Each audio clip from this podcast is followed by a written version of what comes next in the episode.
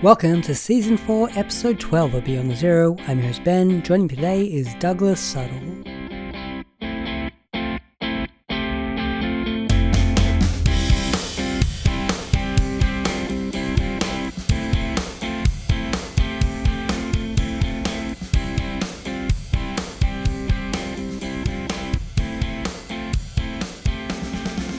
Doug is a writer and translator, and he is the founder of the wonderful Fum d'Estampa Press. Welcome to the show, Doug. Hi, Ben. How you doing? I'm really well. You're joining me from a very warm Catalonia today. How's life over there? Uh, yeah, it's good. It's good. It, it's it, yeah. I mean, it's hot. It is pretty hot. Um, although I don't know. I kind of expected it to be hotter, but uh, but yeah, it's a little bit uncomfortable to, to say the least. But uh, yeah. Are you in Barcelona itself? No, no. Uh, probably about about an hour outside, uh, in a in a sort of a town on the outskirts of a town where I've lived for the last few years. So deep Catalonia, so to speak. You know. Wow. Okay, so can you tell us, uh, people who haven't been to Spain, what should we go do if we come and visit Spain?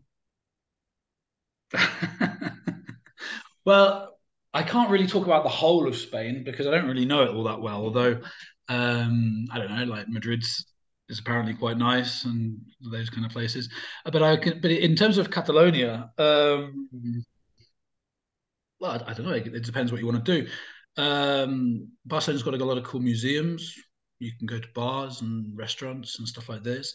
I'm not much of a beach kind of person unless it's sort of pebbles because the idea of coming out of sort of slightly dirty water and then getting covered in sticky, dirty sand isn't isn't like the most the most uh, appealing to me. But um, what can you do? I don't know. Like uh, there, are, I mean, I, I, enjoy the mountains. Like uh, my wife and I would go up to we go up walking in the mountains quite a lot. Do a few fairly high peaks, um, which is which is good.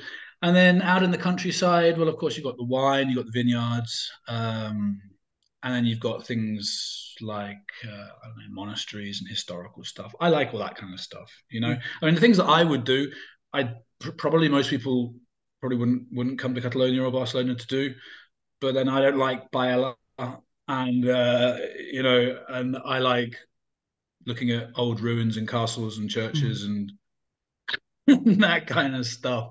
So I don't know. Like um, I'm not sure Doug's guide to Catalonia would be a would be a particularly good seller. I don't know. well, obviously you grew up in the UK. Do you want to tell us how you got from the UK over to Spain? Um. Yeah. Well, like I mean, I travelled around sort of Latin America quite a bit when I was younger and then got back to the UK and I was sort of umming and ahhing about what to do. And I said, well, you know, how about uh, how about I go and, and, and instead of like sort of traveling around a Spanish speaking um, region of of the world, part of the world, um, why don't I go and live there for a little while and just see what happens? And that that that therein is the joke because I came to Catalonia mm. and then I sort of started walking around the streets in this these rural towns in Catalonia, thinking, oh, this is a weird, this is a weird Spanish. I don't, you know, I don't get mm. this. And it turns out it was because uh, I'd come to uh, a part of Spain that doesn't necessarily speak Spanish. So, so it, it, was it was just that really, I just a sort of uh, an idea of of uh, um, not quite ready to settle down, or at least not quite ready to settle down in the UK. Mm. And that was that was quite a long that was quite a long time ago now. And um, yeah, it is what it is. I don't know. And so now you specialize in translating from Catalan. What got you into that idea of translation? And do you want to tell us about that linguistic difference between Spanish and Catalan? What got me into translation? Um, I think I just needed a job, basically, mm. and uh, and I I enjoyed the. I mean, I, I I like the language very much. I think it's a really beautiful language. It's um, it's very interesting, interesting language, and I like I like the fact that you know it's kind of although they don't like calling it this, but a minority language, so to speak. Mm. They don't like calling it a minority language. Say, well, you know, we're we're we're eight eight or nine million speakers. You know, how can we call it a minority language? So, all right, fine. Um, and yeah, I mean, you know, I, I uh, I've done a few jobs over here and and whatnot, and um, I just I don't know. I just I, I enjoyed it, and I guess I I did all right at it, and um, and here here I am really. And so and then and then the difference between, between Spanish and Catalan. Well, obviously it's it's it's it's the classic question, really, mm. isn't it? Uh, the difference between Spanish and Catalan. But the thing is, you could ask the same question about the difference between Spanish and Italian, mm. uh, because um, yeah, I mean, I mean, I wouldn't say they're equally different, but they're uh, they're different languages in their own rights, linked um, through through through through their past with mm. uh, with Vulgar Latin, basically, and Latin. So um, I, I mean, I like to say that Catalan is kind of like a, a mix between Spanish and French, so to mm. speak. So uh, in terms of vocabulary, a lot of a lot of the words are similar. You know, I mean, you say hola in Spanish and you say hola in Catalan, mm. and that hmm. means hello. Um, for those of you who know, um, but um, you know, and casa and casa that means house, uh, but that's fine.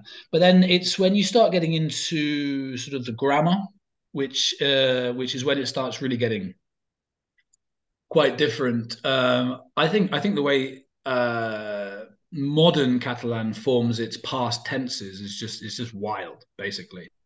It is absolutely bananas. It, it and it's um, so basically you take the verb to go, which is ana. Um, notice the difference between ana and ir, which is which is the Spanish verb to go. So it's quite different. In fact, it's more Italian, isn't it? It's more mm. similar to the Italian. Um, and and uh, you take the verb to go, and then what you do is you conjugate that verb. So I, you, we, they, he, she, it, or the plural or whatever. Um, and then you say the word to go, and then you follow it with a verb. And that's the way to do it in the past. Which you think about it, is crazy because obviously in the UK it's, you know, I go to sleep or I am going to sleep or whatever, you know. Mm. Uh, that's in the future, isn't it? You know, something you're going to do, that's something you're doing or whatever. Whereas in Catalan, it's, it's I go literally, I go to sleep would be I slept, mm. which is just, which is just, you know, and that's a very, very different way of of forming the tenses uh, to the Spanish. Right. Um, and you know, and then if you look at sort of uh, the verbs, for example, the verb to eat in Spanish, comer. Um, in Catalan, it's menjar. So again, you know, manger in French, mangiare. Excuse my Italian accent, not good. Mm. Um, uh, you know, and, and and so the verbs are quite different. You've got uh, I don't know, avui, avui, which is today, similar to aujourd'hui, you know, in French. Uh, demain, which is tomorrow, similar to demain. Again, excuse my excuse my horrible French accent. Um, anyway, so that's kind of like you know, so there are there are obviously similarities, mm. but there's similarities from the fact that these are two languages that are basically grown up touching each other in mm. terms of the their physical physical location, and also the fact that they're, they're, they're, from the same family, which is you know the um, Romance languages. So of mm. course there are similarities, but there are also some serious differences, and so and so I would say that yeah, it's kind of like a mixture between French and Spanish with a bit of Italian thrown in there. So in terms of today, in terms of speaking and writing, are there mm. Catalan purists? Uh, in terms of in terms of that kind of thing? Like, are there people who just will speak strict Catalan or write in strict Catalan, or is it now like a mixture? Yeah, I mean, yeah, there are Catalan. Yeah, definitely there are Catalan purists. I, I mean, I mean, basically, ev- everyone is is bilingual. Mm. For a start, Spanish and Catalan, everyone's bilingual. Some of the the far right wing nut jobs mm. will try and tell you, no, no, no, no, you know, like people don't, students don't speak uh, Spanish in, in, in the country, blah, blah, blah. Mm. I mean, it's, it's, it's a lie. It's, it's simply mm. not true. Everyone is bilingual to various stages. You know, someone who's been brought up in uh, an international um, environment in the middle of Barcelona, mm. Is obviously going to be more bilingual than the farm boy who uh, has only ever gone to you know like the, the rural village school in the middle of Catalonia, obviously. Yeah. But I mean, everyone in essence can speak the two languages, mm. you know. So um, I can't remember where I'm going with this now. There are there are people who who speak who whilst they can that whilst they are bilingual, there are people who will make a point of only speaking Catalan. Mm. Uh, but I think it's only recently that that was kind of that's kind of become a bit of a bit of a political issue, mm. obviously with the independence movement and things like this, because speaking your language is simply speaking your language. I mean, there's no there's no other you know it, it it's the language that you were brought up in mm. um, in the area where you where you were brought up. Mm. So I don't really see it as a kind of like a being a purist or not. It's simply speaking a language that's your mother tongue um, in an area where that language is spoken. Now, obviously, recently, it, you know, and unfortunately, there are these sort of cultural wars that have been that are being waged due to the certain due to the political situation, um, because obviously, independent people who are in favour of independence are more likely to speak Catalan mm. than people who are against independence, who are perhaps more likely to speak Spanish.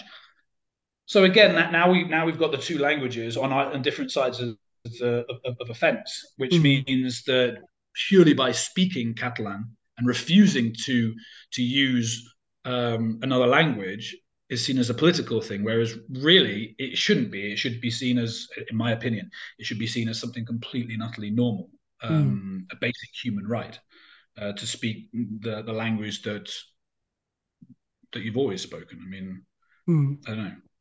That's yeah. that's it. So, I mean, so it, it, it is it's very politicized and, and it's an, it's unfortunate. But yeah, sure. I mean, like, I mean, it, it happens to me a lot, a lot. You know, I walk into a, I might walk into somewhere in Barcelona.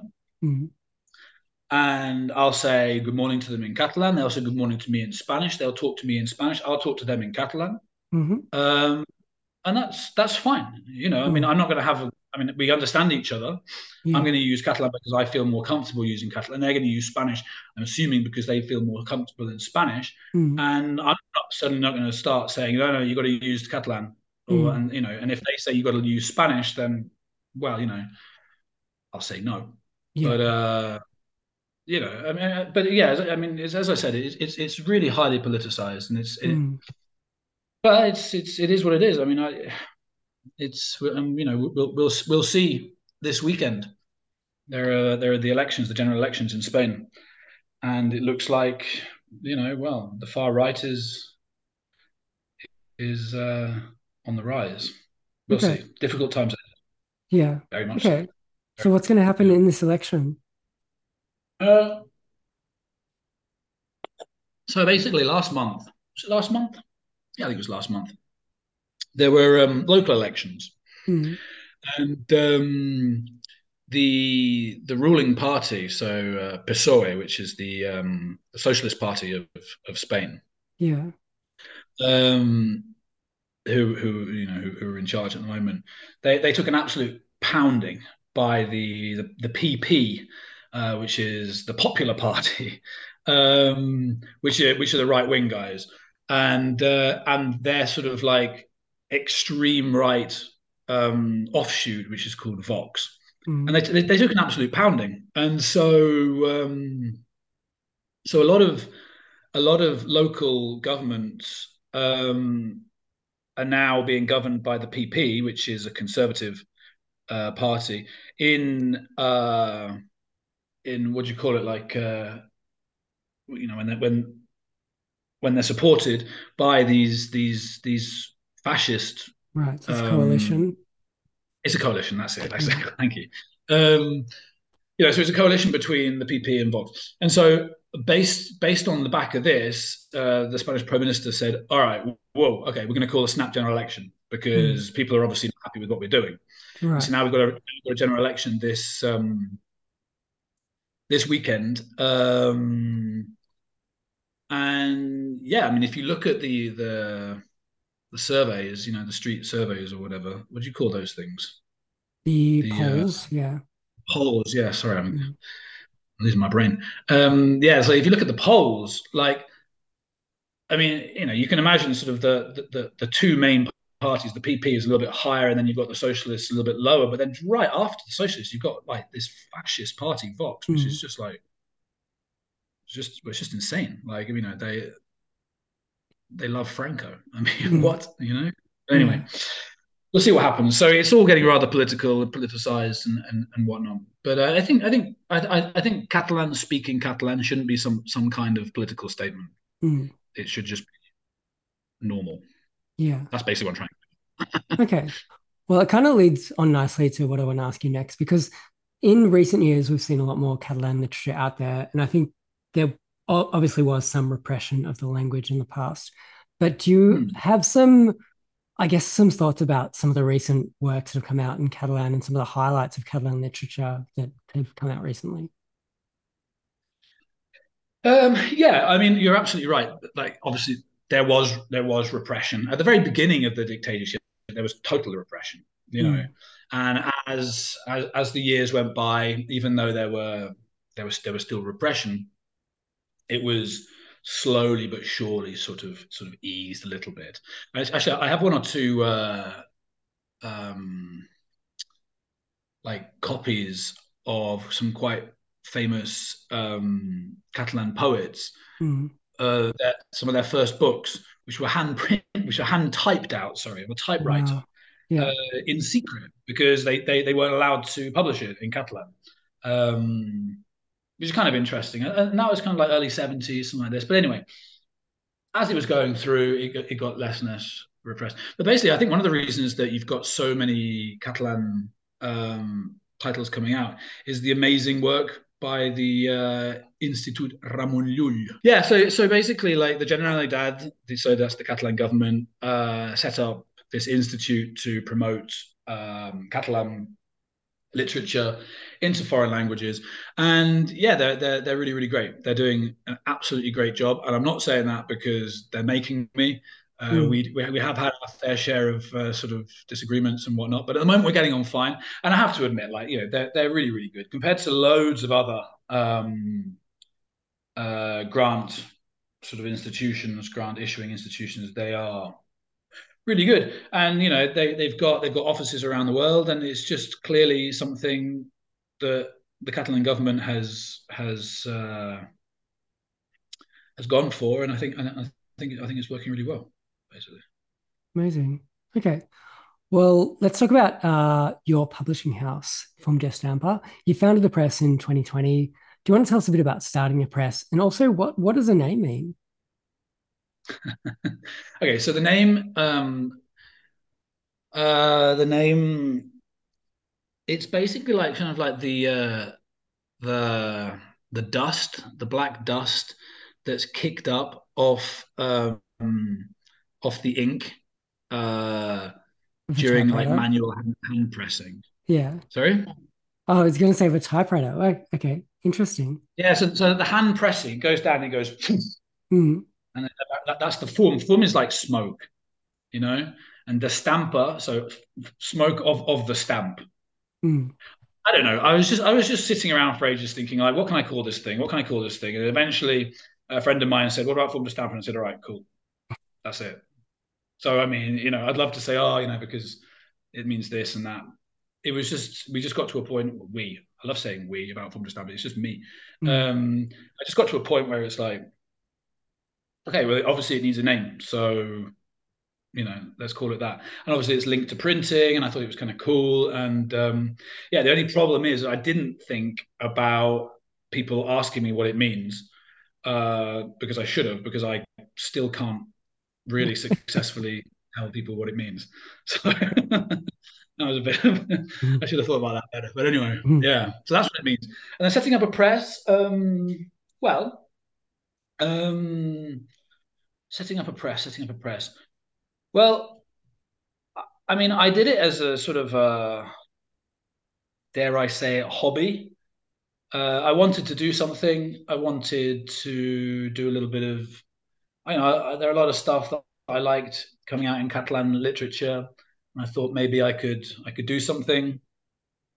Um, but I mean, I'm sure, I'm sure you, I'm sure, I'm sure everyone knows really that sort of the publishing, the publishing world is very much sort of, uh, it's all rather pally and you know you're nobody until you're somebody and then all of a sudden you're nobody and all this kind of stuff and so there are an awful lot of people that I got in touch with in terms of printing or in terms of distribution or in terms of this or in terms of that. And they're all, you know, I mean, I was told so many times, don't bother. What are you doing? You know, or people just don't answer the don't answer the emails. Uh, I mean, it, it, you know, and it's pretty frustrating. But you just keep on sort of knocking on people's doors, and and eventually, I mean, you know, it's for example, we distribute with Booksource, and I'm mm. really grateful for Booksource with Booksource. I mean, I, I'm, I'm really grateful to Booksource um, because they took us on when when no one else would. You know, they took a chance, took a chance on a on a young kid with uh, with a dream. You know, uh, and uh, and you know they made that kid's dream come true. You know, so thanks Booksource. You know, um, but it was also like when when I started talking to people about getting rights the rights are a whole whole other shebang, and it's um, you know, like, and I would I would get in touch with someone and I would say, oh, you know, I'd, I'd like to publish your book in English. Mm. No reply. Why? Well, because you know they haven't heard of you. They don't, you know, you're not. I don't know, whatever, you know. And then, of course, you know, a couple of years later, you might hear from them, mm. but that boat that boat has sailed. I'm afraid mm. that ship has sailed. That train has left the station. Whatever, you can edit that out as well.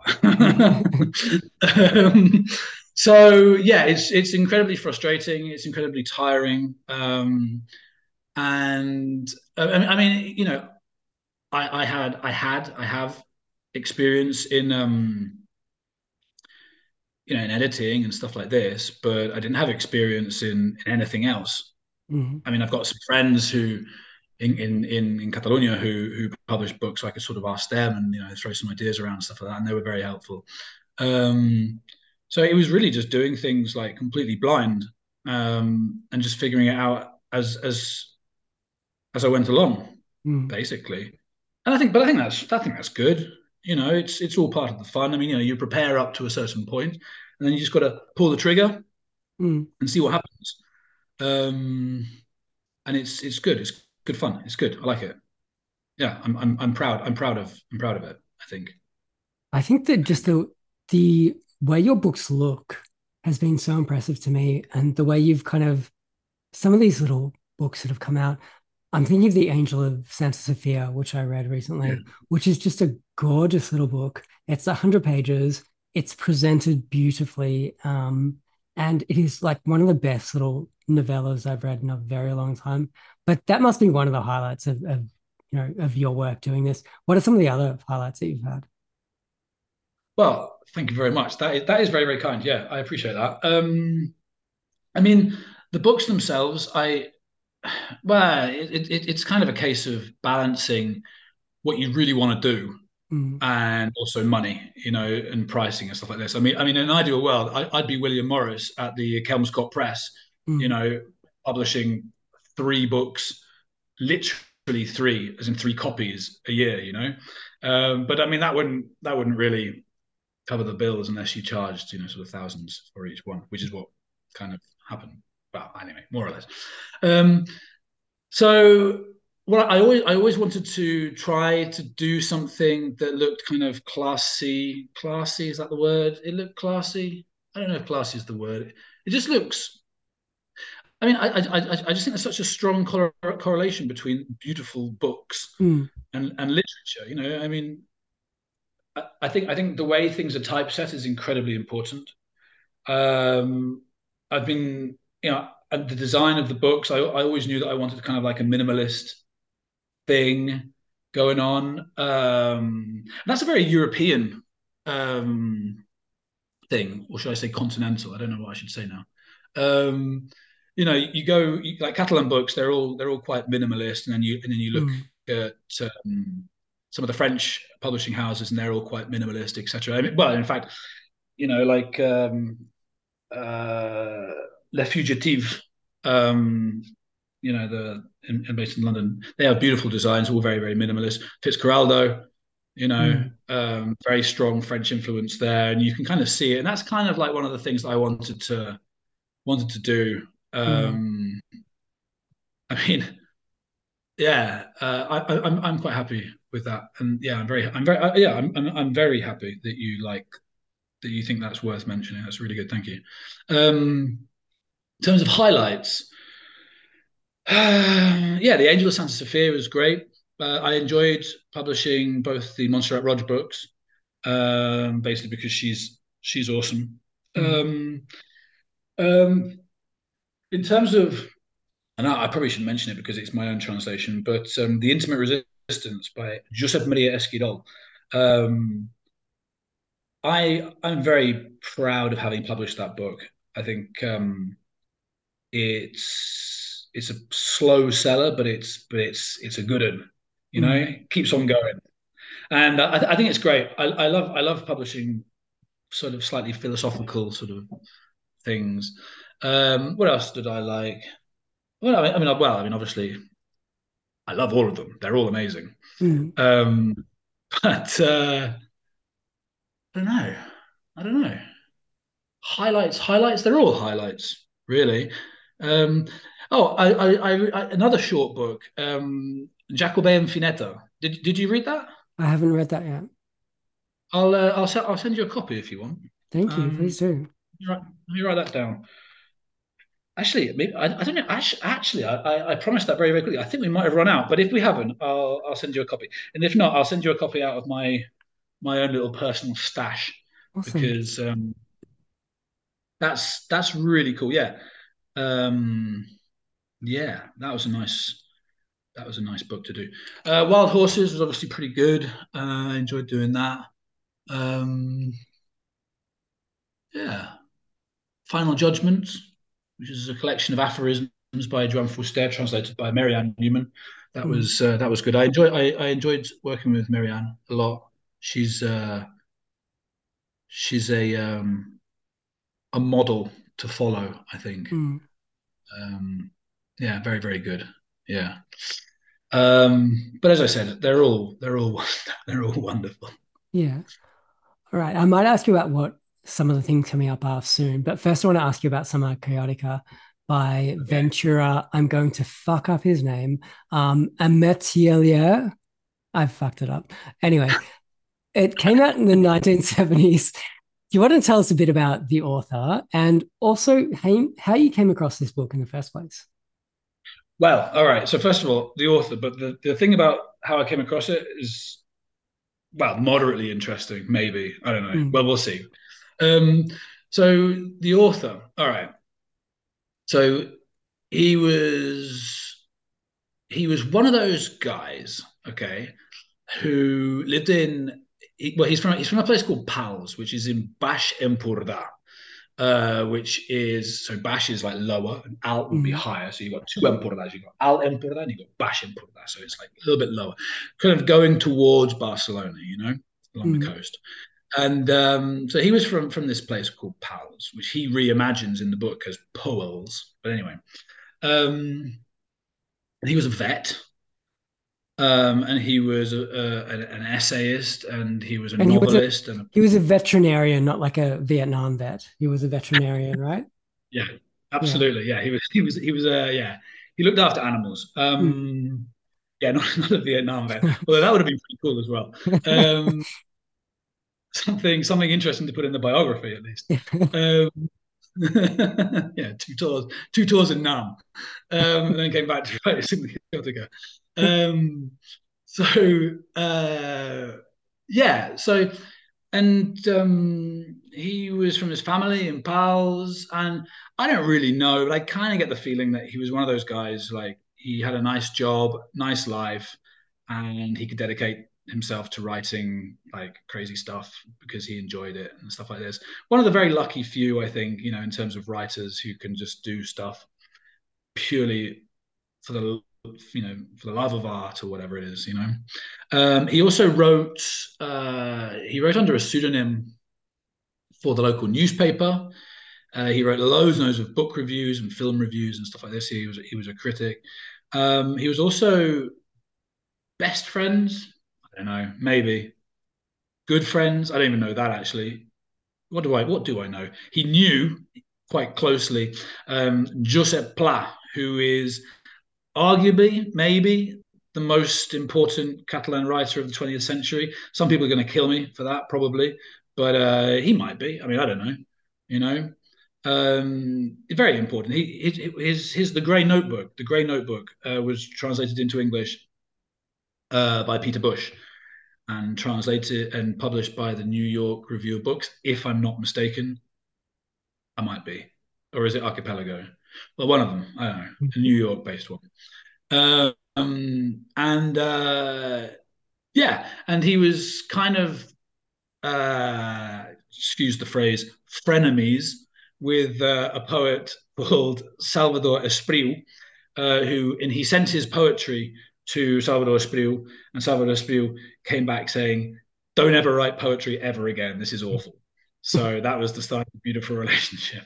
Um, anyway, and so yeah, he's he's written like, I mean, thousands and thousands of pages, and um, only I think three of his books have ever been, have ever been published in Catalan.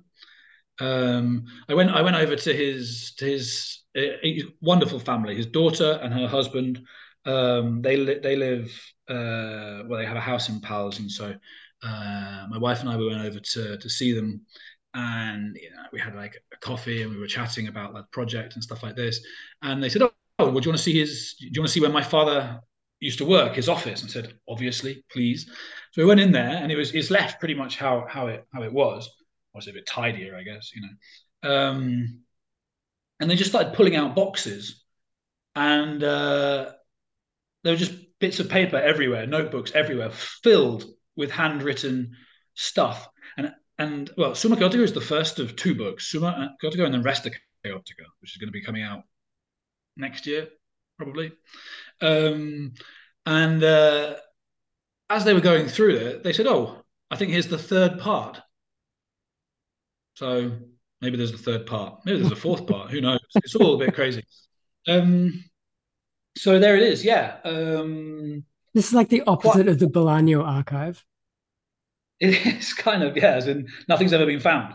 So it's all just sort of sort of there. I don't know. It, it, he's an interesting guy. I, I, would have liked very much to have met him, but uh, such is life. Okay. What was the, what was the second thing you wanted to know? Uh, how uh, I discovered it. Yeah.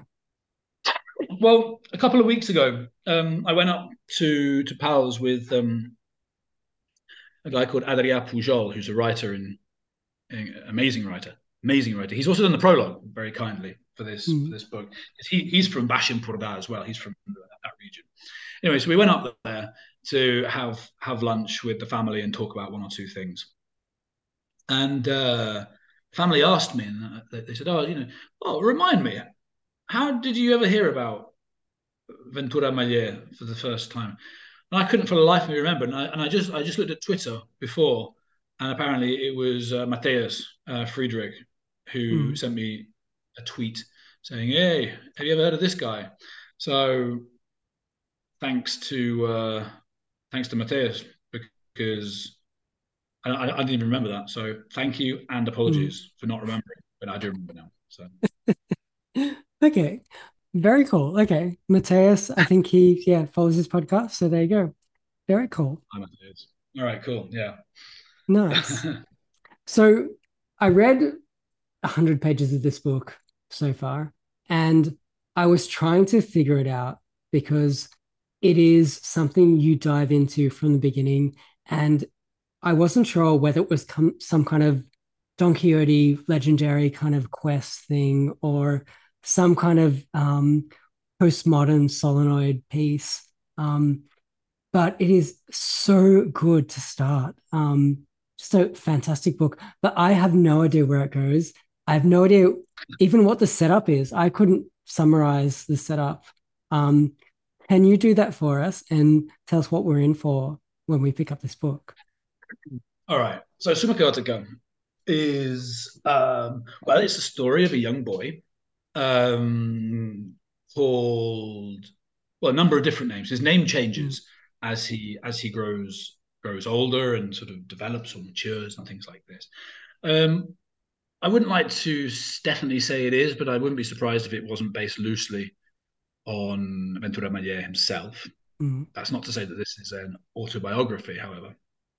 And um, basically, what uh, what the book is about is about this young boy's experience um, as he grows up and how his surroundings change due to the establishment of the Republic in Spain, um, the collapse of the Republic, the arrival of anarchists and communists, etc., uh, into the region, uh, the Civil War, and finally the defeat um, of the Republicans at the hands of the fascists, and the uh, establishment of a of a dictatorship uh, again in the in the area.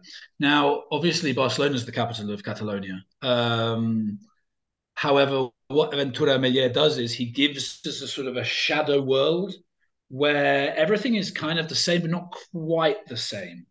Uh, for example, uh, as I said, as I mentioned before, Ventura Ametller is from a place called Pals. Now, Ventura Ametller recreates Pals called Boels. um, and he fills it with many, many people, characters who are actually from Pals. Their names might be changed, their faces, but effectively they're the same characters. And what he does is he kind of creates all of Catalonia in Empordà, Baix Empordà, which is the region. Um, and so when Nemesius um, or Menesius or Demesius, depending on uh, depending on who you talk to, um, who's obviously based on Franco, makes his triumphant arrival into the capital of the Bacchanard Empire, which mm-hmm. is Catalonia. He doesn't make his triumphant arrival into Barcelona, rather, he makes it into Poels, because for Ventura Ametller, Poels or Pals is the capital of Catalonia, otherwise known as the Bacchanard Empire. Now, we can also we can already um, start seeing some problems with the translations basically. Uh, just the name, the Bacchanard Empire. Now, obviously, in well, I say obviously in Catalan, like in Spanish, the V and the B sound moderately, well, basically the same. Mm-hmm. So you've got uh, vacant empire, as in people aren't all that clever. Mm-hmm. Then you've got Bacchanard, which is kind of like drinkers and party goers and stuff like this. So there are already so many different levels of uh, play on words and things like this. Mm. But I mean, and that, that, but that's really all part part of the sort of the joy of it, really. Um, so I mean, uh, yeah, when when well, it, obviously the book starts off with protomorphos in the womb mm. being being created from an embryo, uh, and then and then and then it's you know through through many many different cultural refer- references he's he's expelled out of the womb and, and, into the world very very much a sort of a heidegger uh, heideggerian sort of idea as in you know sort of thrown into the world. Um, and it, it, and then the story really sort of charts charts his his rise his rise his sort of his development his, as he as he grows older um, always very much tongue in cheek, mm. always celebrating um, the local and Catalan culture and history, always with a little sort of wink or a nod to certain things that um, Ventura Ametller would have considered that any good Catalan would know. Mm. Um, uh, yeah, and so as Anamorphous gets older, he has certain sort of adventures and things like this. You're never quite sure on on which side of, of, of the fantasy we're supposed to fall. Mm. You know, I mean, there's one point where he goes up into the woods with with uh, Esmolet and and his dog, and uh, the dog all of a sudden turns into sort of a werewolf and all this mm. kind of stuff, and they go on a, sort of a, a quest to find the treasure, and then it's just at the critical moment when the monster's supposed to come out, and it's, of course the monster's a pig, and the treasure is is sweet corn and things like this. So so the idea is and, and, well, and another example would be Anamorphous uh, as a child going up to the top of the uh, of uh, of Poel, the the town, and um, looking up, and uh, he looks up at, at, at, at the, the, clock tower, and and he sees the one-eyed monster. He sees the one-eyed giant. And of course, the bell being the one eye, you know. Mm. And so it's very much a case of well, this is a story that we're supposed to take seen through a young boy's eyes. Mm basically. But then there's there's also an awful lot of fantasy. It's it's all mixed up with myth and legend and things like this. But I think it's one of the good things about it because I think you know it comes down to the reader. The reader has to decide. Mm. You know what's going on here. What what's actually going on here? There's an awful lot of reading between the lines. It's not an easy book. It was horrific to translate. Mm. Horrific.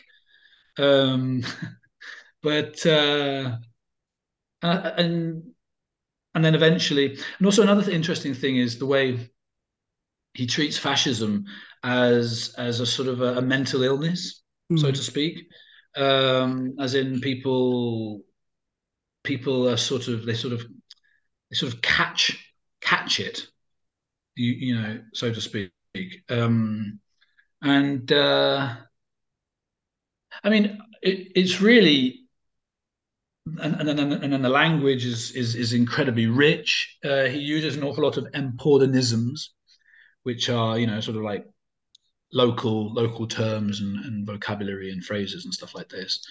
Um, but yeah, I, I, I think I think the main thing we can sort of take away from it would be that there's an awful lot of reading between the lines, and I think it's a very rewarding book in that mm. sense.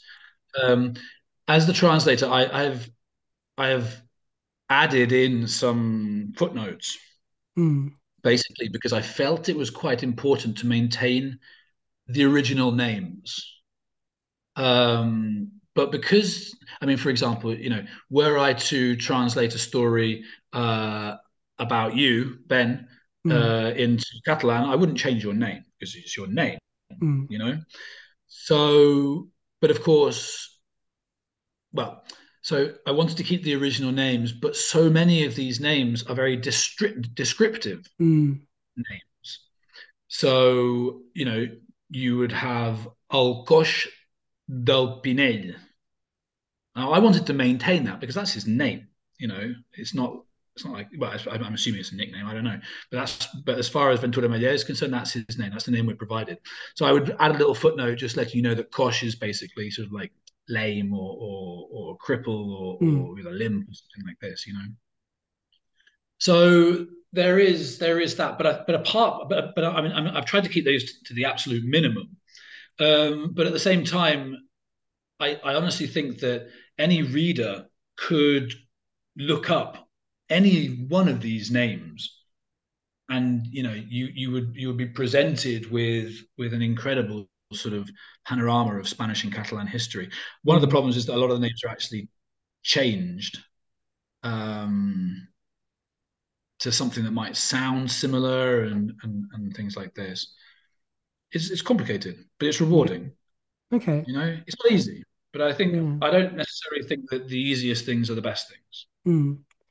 Uh, there's a lot of elements of this book so far that have reminded me of something like um, Salman Rushdie's Midnight Children because it's got that really mm. kind of strange historical air about it, but also this consciousness of what's happening in the future, like to where it's set. So we get a bit of Hitler in there. We get a bit of, um, you know, we we get that whole, you know, Francoist regime, obviously, but we do get quite a bit of yeah. stuff that's set in the future in terms of actually when the book is is taking place. Yeah. Well, I mean, one of the things I tried to do in terms of tone when translating it was, I mean, this is this this story is is a story. This book is it's, it's, it's one of those uh, plot devices where it, it's a manuscript that's been found, mm. you know, um, and that that's like the big that, that that's the first couple of parts. You know, it's it, it's this manuscript that's been found in, a, in an old library in a place called Sacreville. Um, and uh, so one of the things that, in terms of tone, that I tried to maintain was kind of like this historic, epic mm. um, tone. A lot of you know, quite a lot of ands. You'll probably find quite a lot of ands starting sentences and stuff like this. Mm. But I, and, but really, and I, and I, you know, I've, I've, tried to go quite easy easy on it. I haven't done it all the time, but uh, I think um, it's quite a useful thing because because it's quite biblical in that sense. I mean, mm-hmm. I you know uh, what's his what's his name? Um, Cormac McCarthy used to use "and" an awful lot, and you know I, I remember reading something about it. It, it. it, was the hammer, the hammer blow, and this happened, dong, and this happened, dong, and it's all very biblical and epic. And that was kind of one of the things that, that I used to try and make it sound a little bit more historic. Um, mm etc. But then you're right, absolutely. At the other on the other side of things, you know, you've got borderline sort of absurdities um, happening. Uh, a lot of poo and farting, mm. uh, but that's very Catalan humour. You know, um, you know. Actually, if you speak to people of a certain age here, um, you know, and you'll say, "Oh yeah, I'm from I'm from London or whatever," and uh, they go, "Oh, wonderful, os jovers." Mm. You think, "Whoa, the young ones, wow, okay." Mm. And they say, "Ah, Nan Roig, red dwarf, mm. uh, La Scorza Negra, mm-hmm. uh, black Adam," you know, and so the, it, the the humor is very British in the sense, you know, mm. and, and the, that, that um, scatological sort of ha ha ha ha Mm. You know, he's done a fart and all that kind of stuff. Um, but then you've got another another one of these layers, these layers whereby, yeah, I mean, he's basically telling the, the tale of of Europe. Mm. Um, you know, you've got you've got you know Hitler makes an appearance, uh, always there, getting up to getting up to bad bad stuff. Um, and uh, as, you, as you get further on, there's an absolutely lovely chapter. I think it might be, if I'm not mistaken, chapter 58, so pretty much towards the end, where um, a lot of the main characters have a big old meal together to celebrate mm. being alive and friendship, and they start they start reminiscing, and uh, it's it's a great chapter because it's just again it's just wild. Like obviously, you know, they're talking about flying cows and stuff like this, mm. but it all kind of links in, and it's it's it's all it's all done rather well. Yeah. Um, after 100 pages, have they got have they got to Jobville yet? Maybe not. No, they've not got there yet. Okay, very interesting. I mean, you can see that Ventura Ametller is um, is against any kind of totalitarian mm. um, politics, be it far left wing, be it far right wing. Um, and again, you know, he criticizes these by painting a very, very sort of negative picture of any kind of extreme extreme political political thought, be it anarchist or communist or fascist or or or whatever. Um, but yeah, the, the chapter where they go to Jobville is is pretty shocking. Like, okay, you know, and it's basically Ventura Ametller saying, "This is what happens with anarchy, more or right. less." Interesting. Scary. Okay. I'm so looking forward to reading this book. I'm waiting for the physical copy, but um, yeah, I just can't wait to keep reading it because it is it's just fascinated me so far, and um, it is just in that vein of stuff that reminds me of Gravity's Rainbow or Midnight's Children or Solenoid mm. or one of those books that just shocks you and keeps you in the entire way. So can't wait to finish it. Well, uh, yeah, I mean, I, I, honestly, I really hope, I really hope you enjoy it. It's um, I mean, it's it's it's been so so difficult, like mm. so difficult. I mean, you know, modesty apart, so to speak, uh, I I consider myself to have a pretty good level of Catalan in terms of vocabulary. You know, um, and yet with this, it was every other line head into the dictionary. mm. trying trying to figure out what the hell was going on. He has invented words, he's invented phrases, he's mashed up Spanish and Catalan, and he's mashed up Catalan into English, and he's mashed up English into Catalan, and it's just it's just I mean it, it, it's it's been a it's been a nightmare, an absolute nightmare, a wonderful nightmare. Oh yeah, but a nightmare. you know, um, I don't know. I, I mean, I guess you know, as both publisher and and translator, I'm, I I I just hope that you know pe- people enjoy it. Really, I think he's a writer who deserves more more recognition. So mm. if by doing this I can I can I can help achieve that, then I I would consider my job my job done basically. So I, assume you're translating the second part then. Yeah, probably. No, yeah, I am. I think probably. Okay, so I can't even begin to think about that right now. it's just like it just depresses me thinking. All right, well we've we've got through this. Yeah, let's go to the second. Although the second part's a little a little bit more sort of like, you know, it's, it's not quite as balmy as the first as the first part. Okay. Um, it's still pretty balmy, but it's it's just not quite as like you know what what the hell is going on. Yeah. Um, I mean, that, you must have got to the bit where uh, they're all in the the tavern, mm. and uh, Marceli is playing his violin. Yeah. And it's just like this cacophony and stuff. And that's basically, you know, it's a representation of um, sort of Spanish society, mm. Spanish Catalan society uh, you know, where you've got some people shouting over here on the left, you've got some people shouting over here on the right. You've got this music, you've got the gypsies, um, you've got uh, the uh, sort of the Catalans, you've got the Spanish speakers, you've got mm. all this, and they're all in a they're all in a tavern, they're all drinking, and it all starts getting horrible, going horribly wrong, and there's just a massive crack, and that's kind of like you know, right. it, it, kind of just like starts falling apart, but. Um, yeah Wow. Okay. I do hope you enjoy it. Well, you'll, well, you'll let me know, right? oh, of course. Absolutely. Yeah.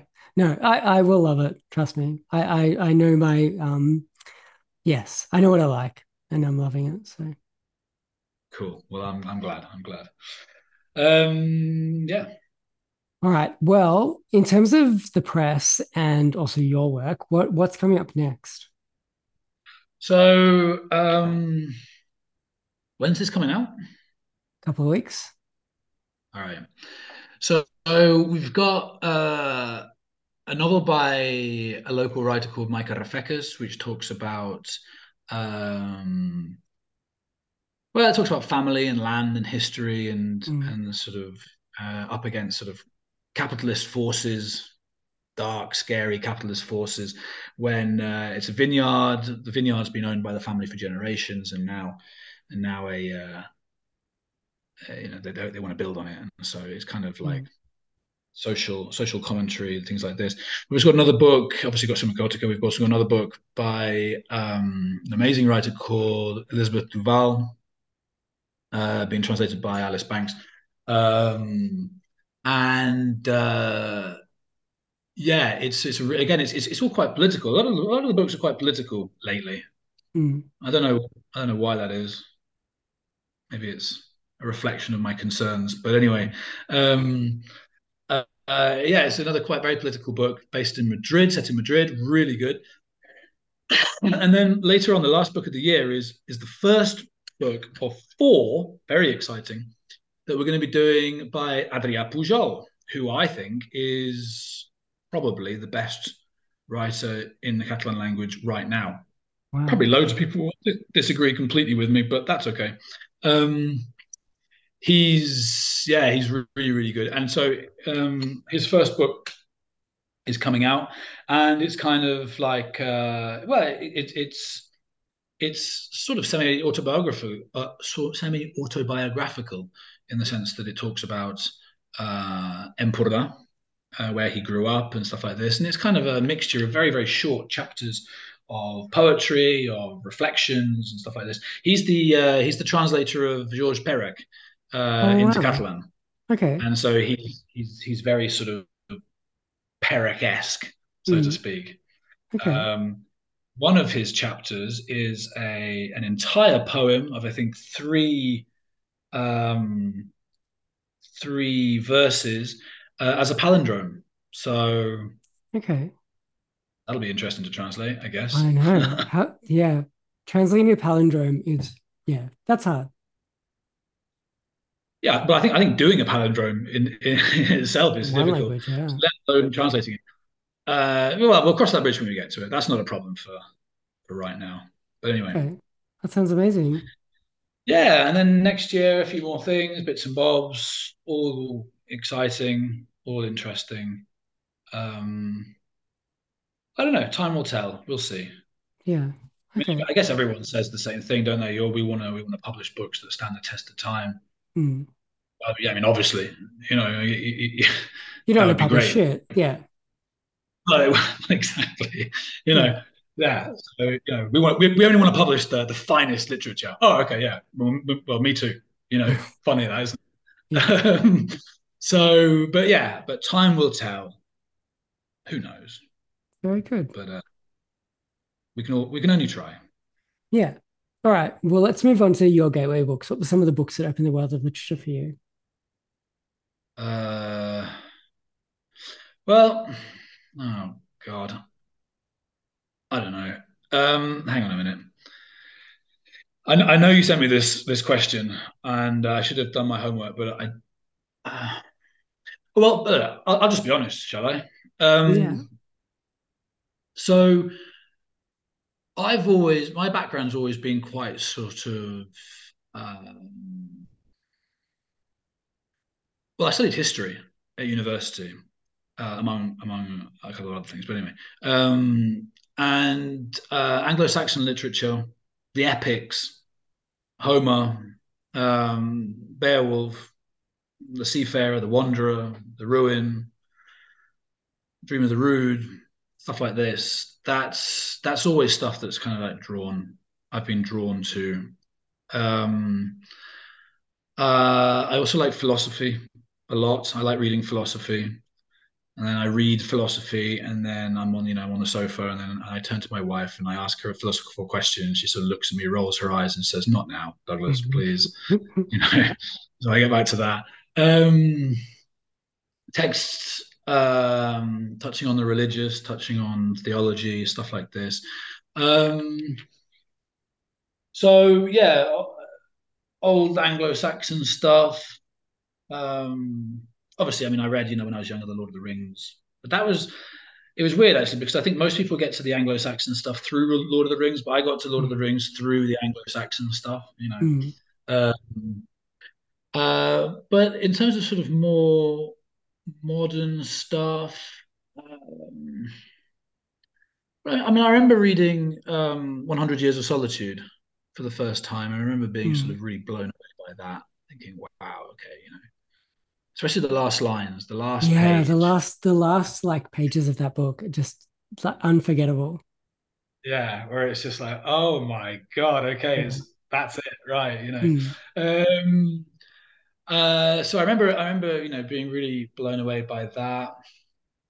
Um, Orwell, I've always been quite a fan of reading Orwell's works. Mm. Um, again, actually, the last few pages of Homage to Catalonia, like if if anyone's listening out there, uh, I recommend reading the last few pages when he when he when he goes home, basically, and Mm. it's such a good ending to the book where he's talking about like the the enormous shire horses sweating sleepily in the Mm. fields, and no one's worrying about anything um, except whether the milk's going to be delivered and, and the, the copy of the Times is on their uh, on their doorstep when they wake up, and England's in a deep sleep, sleep, sleep, sleep, something like that. Blah blah blah blah. That will only be awoken to the to the to the falling of bombs or something like this, and you, Wow. and you just think, wow, Yeah. That's pretty, yeah. Okay. You know, and, and, and that's basically what happened, you know. Exactly. Yeah. so uh, yeah, and I, again, I mean, I really like philosophy. Uh, I'm reading a book in Catalan. I don't, I don't know if it's available in English. Um, by, and again, forgive my pronunciation, Mircea Eliade, a Romanian writer, um, called, uh, well, the Dictionary of Symbols or a Dictionary of Symbols or a Symbol Dictionary. Probably not that one. Um, I like philosophical philosophical books. I like Albert Camus. I like Sartre. Uh, even though I don't really understand some of Sartre's stuff, but I like it anyway. Mm. Uh, Wittgenstein, big fan of Wittgenstein. Don't have a clue what he's on about most of the time, but it sounds good. I enjoy that. I should ask you, what books are you currently reading, or have you recently enjoyed, or are you looking forward to? Um, hmm. Well, I mean, as I said, I'm, I'm reading that dictionary of symbols at the moment. Uh, um, what did I just finish the other day? Uh, another book in Catalan, a philosoph- philosophical title. I can't remember what it's called now. Um, what am I looking forward to? I, have got a hell of a, a reading. Oh, yeah. I, I bought about six months ago the uh, Septology. Oh, wow. By Jean, Jon Fosse, right? Jon Fosse, yeah. So I'm looking forward to reading that. I, I, it's one of those books. Well, it's one of those sort of collection of books. I, mm. I got mm. the, the, three. Is it three? I think it's three. Um, it's one of those books I kind of feel like I should read. You know, mm. feel like I should read it, and I'm going to get through it. Um, so we'll see. I'm looking forward to that. That's pretty good. Um, I don't know. I don't know. I, it's a pity I'm not upstairs because I've got all the books I should be reading um, up on my desk, but now I can't remember for the life of me any of them. Um, oh, I'm reading a book about William Morris, which I which I enjoy actually. This is that's that's quite good. But it's one of those hmm. sort of like I sort of dip into it and then dip out of it. So we'll take a quick break here on Beyond the Zero. We're speaking with Douglas Suttle.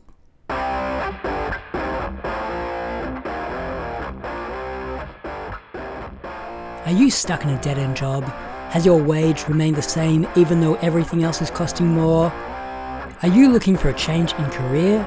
Well, why not join the BTZ crew of international arms dealers? Flexible hours, great pay, and meet lots of interesting people. And it beats the shit out of teaching. Send your resume through today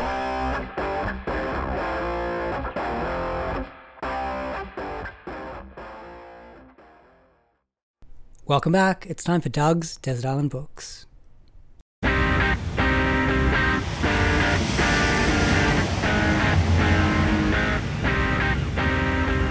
How many books do I get?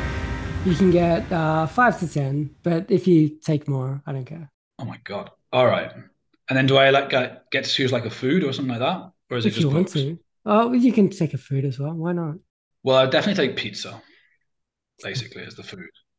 um, but not Neapolitan Neapolitan pizza. I like you know just like kind of the, the flat the flat American kind mm. of hmm. pizza.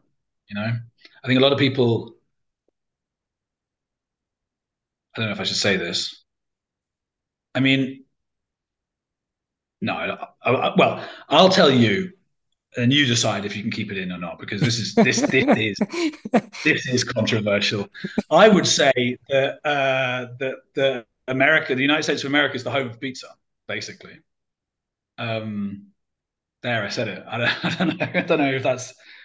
I don't know. I, I don't know. Maybe people are gonna, you know, gonna have death threats. But we've lost all of our Italian listeners. That's it. Oh, no offense, no offense, Italy, but um, I don't know, maybe. Um, so yeah, I definitely take pizza, probably pepperoni, probably. Um, in terms of books, I like very much. Um, I've forgotten his name now. Seamus Heaney's translation of Beowulf. Oh, it's so good, isn't it? Oh my god, I read that in uni, and man, it is like it's so good. It's it's yeah. I mean, it's it's really good. It kind of puts uh, you know, for example, Tolkien's one to bed. Mm. I mean, it's you know, so yeah. I really like that. I'll take that. Um, you know what? This is a terrible one, but I like it. Uh, the Orkneyinga saga, um, which is a Viking Norse saga uh, about the Orkney Islands. Um, I was talking to uh, I was talking to Chad uh, Post about this. Mm. He's been doing something with like sagas and stuff.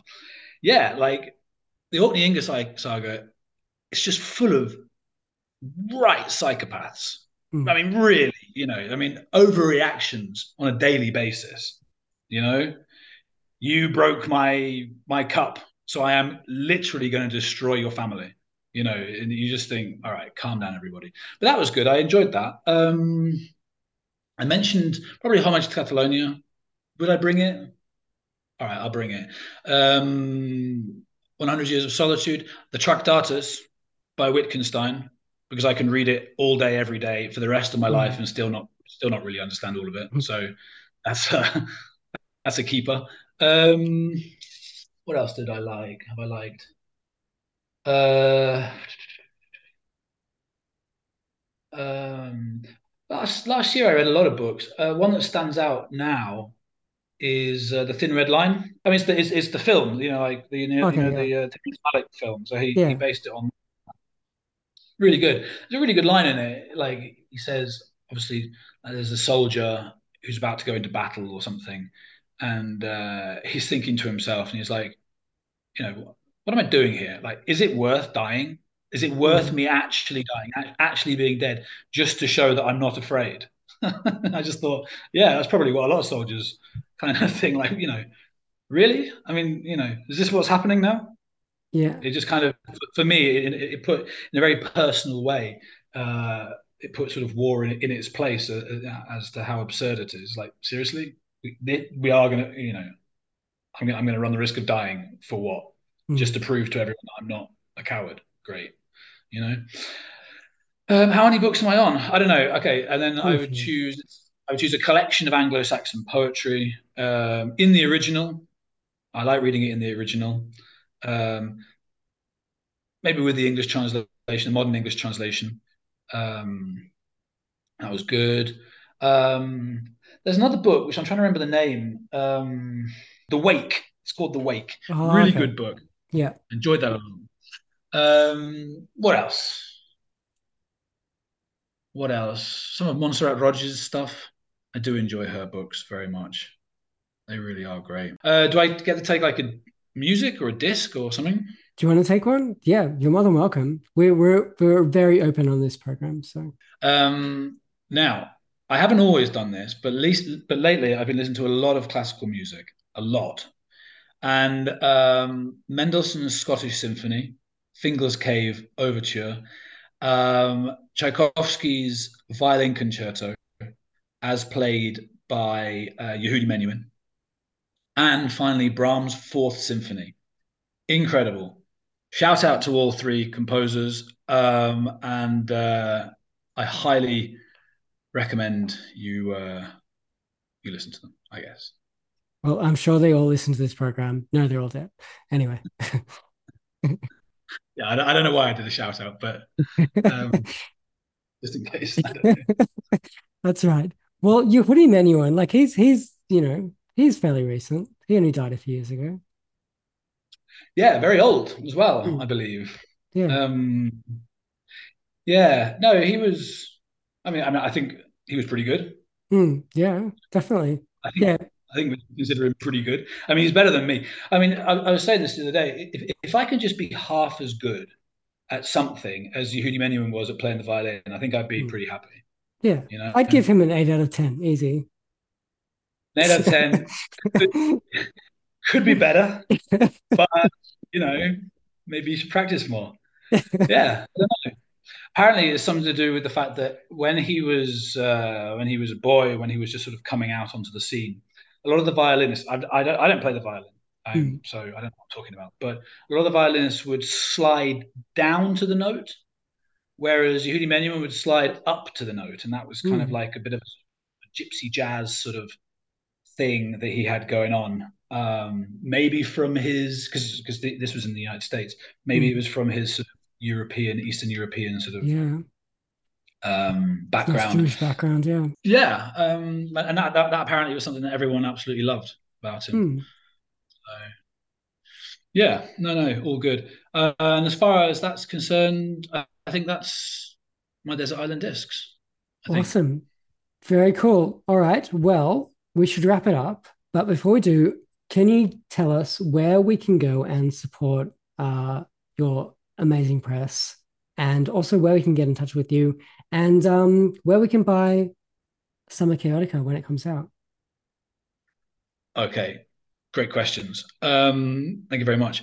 Um, okay, so if you want to support our amazing press, please go to www.fumdestampa.com um, where you can sign up to be a subscriber for not an awful lot of money a month. That really helps. Um, and you can also buy loads and loads of books um, from there. We try to keep our prices as competitive and low as possible. Um, so hopefully you'll find a couple of books that you like there. If not, you can uh, you can go to um, any good bookshop and you can find our titles there. And if they're not there, then you can always ask the person there to sort of order them in. Um, that's in the UK. In the United States of America, uh, yeah, you can do the same thing because we've got distribution there. Uh, thanks to a guy called Josh, who's got a company called Asterism. Mm. Uh, in Australia, I don't know. I'm we're afraid. getting we're getting good rates through Asterism as well, which is great. So Asterism are doing a lot of really good postage here, so which is very exciting for us because we often didn't get uh, books from overseas at the, these prices. So Asterism, Asterism are doing a great job. Okay, love Asterism. Mm. Love Asterism. Um, shout out to Asterism. I don't know. Um, and uh, yeah, so in the rest of the world, uh, maybe yeah, the website. Just go to the website. You know, Excellent. buying direct always helps. Buying through Asterism is awesome as well because Asterism are great. Um, and then in the UK, yeah, I mean, you know, wherever you want, Waterstones, local bookshops, Blackwells. I don't think they're. Do they still exist? I think they do. Yeah. Okay. No, they do. Edit that out. My God. Okay. uh, Sorry, complete blank there. No, they were bought out by Waterstones, but I think they still exist. Oh God, that was awful. Well, congratulations on the release of Summa Kaotica because it is just going to be a massive book. I, I can see so many people listening to this podcast loving this book. So congratulations on that. Congratulations on the press, and thank you so much for joining me.